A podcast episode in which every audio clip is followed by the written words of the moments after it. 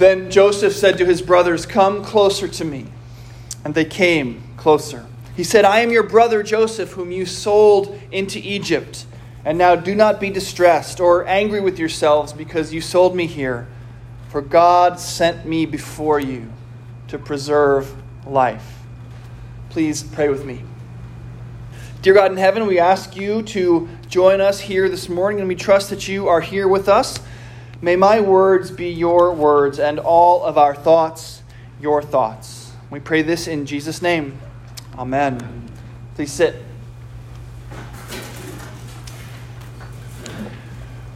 One of the cheesiest of the cheesy Christian 90s soft rock groups was a band called 4Him. That's right, the number four, H I M. 4Him. They broke up in 2006 because, you know, cheese eventually goes bad.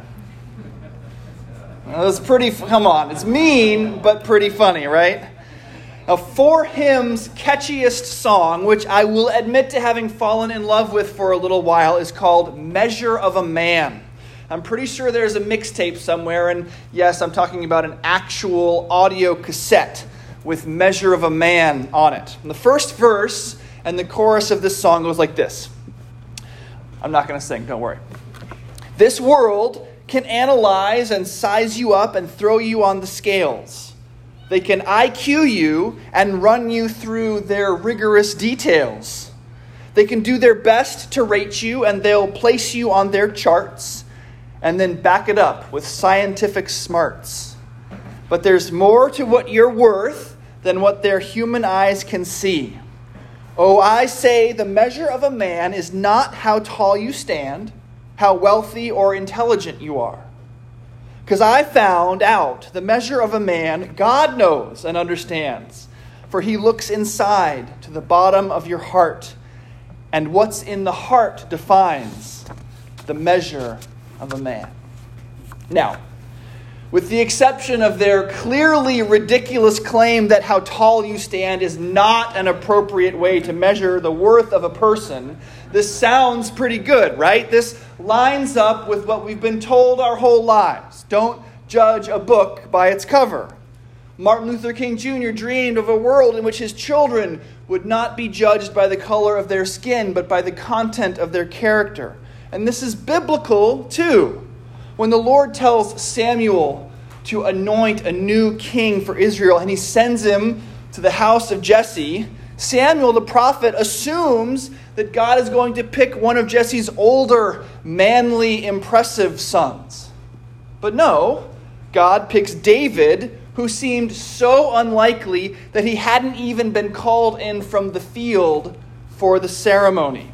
And in the midst of it, actually, in the midst of the Lord's rejection of Jesse's eldest son, we get God's description of how he decides the measure of a man, which is just like 4Him says it is. Quote, Do not look on his appearance or on the height of his stature, because I have rejected him.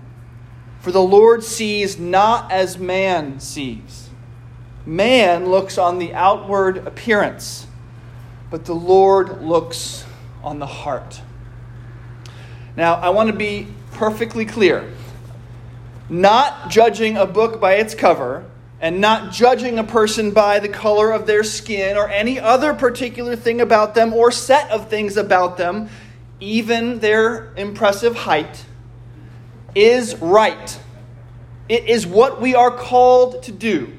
To assume that someone is better or worse, more or less righteous, more or less a creature made in the image of God is the sin of partiality. And we are to confess it, repent of it, and mortify it. God shows no partiality, and neither should we. His looking to the core, to the heart, is the great equalizer so the fact that God looks on the heart of a person, every person, is a truth that is good to know. It's a truth that is good to believe, and believing this truth will lead to good and equitable practice. But there's an important distinction to be made here. The fact that God looks on the heart, while totally true and good to know, is not good news. Let me tell you what I mean. In our reading from Matthew 15, Jesus is talking about how a person becomes defiled. That is, made unclean or forced to be separate from a holy God. He says that it's not what goes into a person's mouth that defiles them, but what comes out. When he's pressed to explain himself, he acknowledges that he's not really and finally talking about food. Whatever goes into the mouth, he says, enters the stomach and goes out into the sewer. But what comes out of the mouth proceeds from the heart. And this is what defiles. For out of the heart come evil intentions, murder, adultery, fornication, theft, false witness, slander. These are what defile a person. To eat with unwashed hands does not defile. So, yes, in this specific example, he's talking about food, but his point is much broader. It's not the things you do that get you into trouble, it's the person you are. It's your heart. The prophet Jeremiah presages this with his observation that the heart is deceitful above all things and desperately sick. And he seems to throw up his hands. Who can understand it? He asks. The Bible seems determined to tell us two things. One, it's what's in your heart that God cares about. And two, a God who sees the heart will find everyone guilty. So 4Him is on the right track. It's not all the measurable stuff on the outside that determines your worth. That's how the world thinks. What color is your skin? How much money do you have? How smart are you? How well adjusted are your kids? How many friends have you brought to church? 4Him suggests that it's what's in the heart that defines the measure of a man. But they say it like it's good news. Listen to Jesus' description of your insides. Out of the heart, your heart, come evil intentions, murder, adultery, fornication, theft, false witness, slander. These are what defile a person. And we react and say, I don't do any of those things. Well, in fact, there are those among us who have. And even if we might successfully argue that we haven't killed anyone or cheated on our spouse, that reaction is just going back to the way the world measures things, forgetting that God looks deeper. It is out of the heart that evil intentions come and murder and adultery and so on. It is the seed of these things that is the root of sin. Remember our first great mistake from last week. We can never say, I'm not that bad. Coveting is theft, lust is adultery, anger is murder according to Jesus. We are, he says, liable to the hell of fire. We are that bad. Remember, our deceitful hearts expose us as being just like Joseph's murderous brothers. So let's go back to the story of Joseph and his brothers for a moment. We read its conclusion.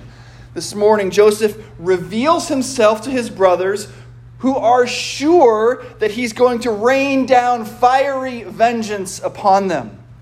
But he doesn't. Instead, as we said last week, he meets their great sin with an even greater grace.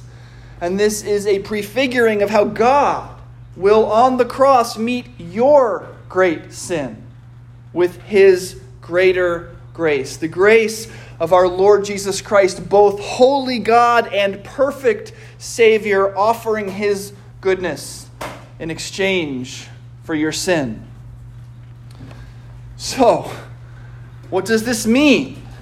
In light of the way in which the God of the Bible deals with sinners, bearing the weight of their sin in himself and thereby forgiving them, how should we look at Joseph's brothers now.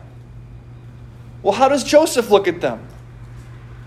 Certainly, he doesn't seek revenge against them. Not at all. He cares for them. He provides for them to the third generation. He assures them that by his hand they will survive.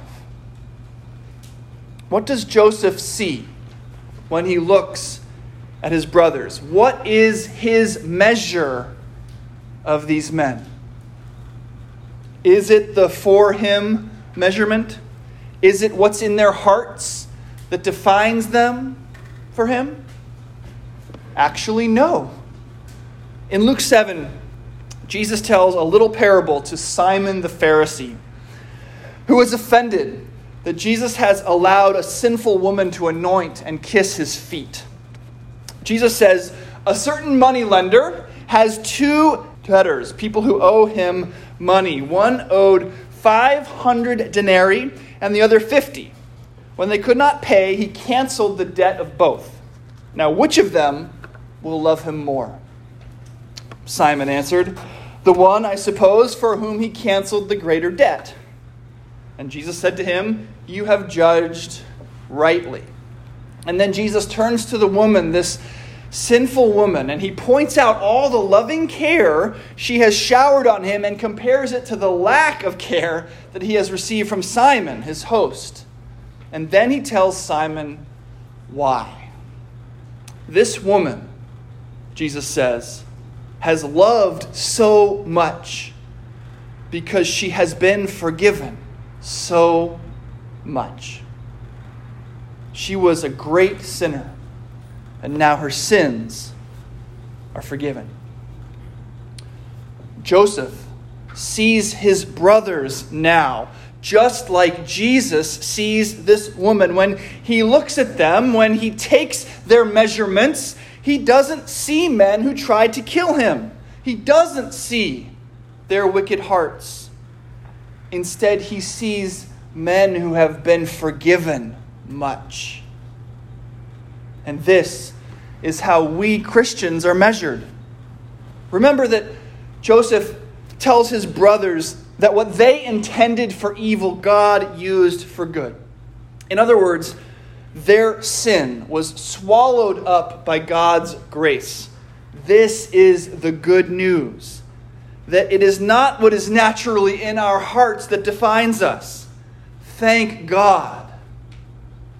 We are defined instead by what God has done for us. Not by our sin, but by the grace of God that has swallowed it up. And this is how to redeem the sin of partiality for sure, we don't make assumptions about someone based on what they look like, one way or another. But we don't overcome partiality by promising ourselves never to judge a book by its cover and instead trying to look inside someone's heart. That won't work either. All we'll find there is the same sin and depravity that we find in ourselves. And that's the key. Partiality is met and overcome by the realization that all have sinned and fall short of the glory of God. That all are created in God's image and can be equal recipients of the saving work of His Son, Jesus Christ. That all who believe in their hearts and confess with their mouths that Jesus Christ is Lord will be saved. God shows no partiality but it's not because of the goodness he finds in our hearts. It's because of the goodness he showers on us through the grace of Jesus Christ. So, what is the true measure of a man? 4Him was half right.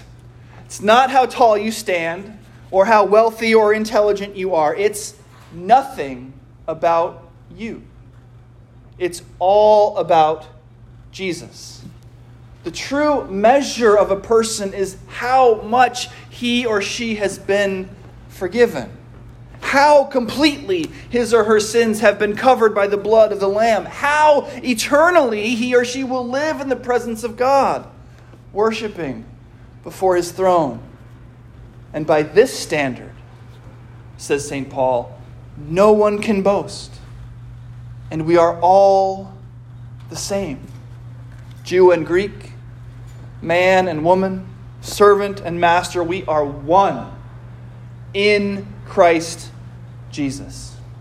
Clothed in his righteousness, washed white by his blood.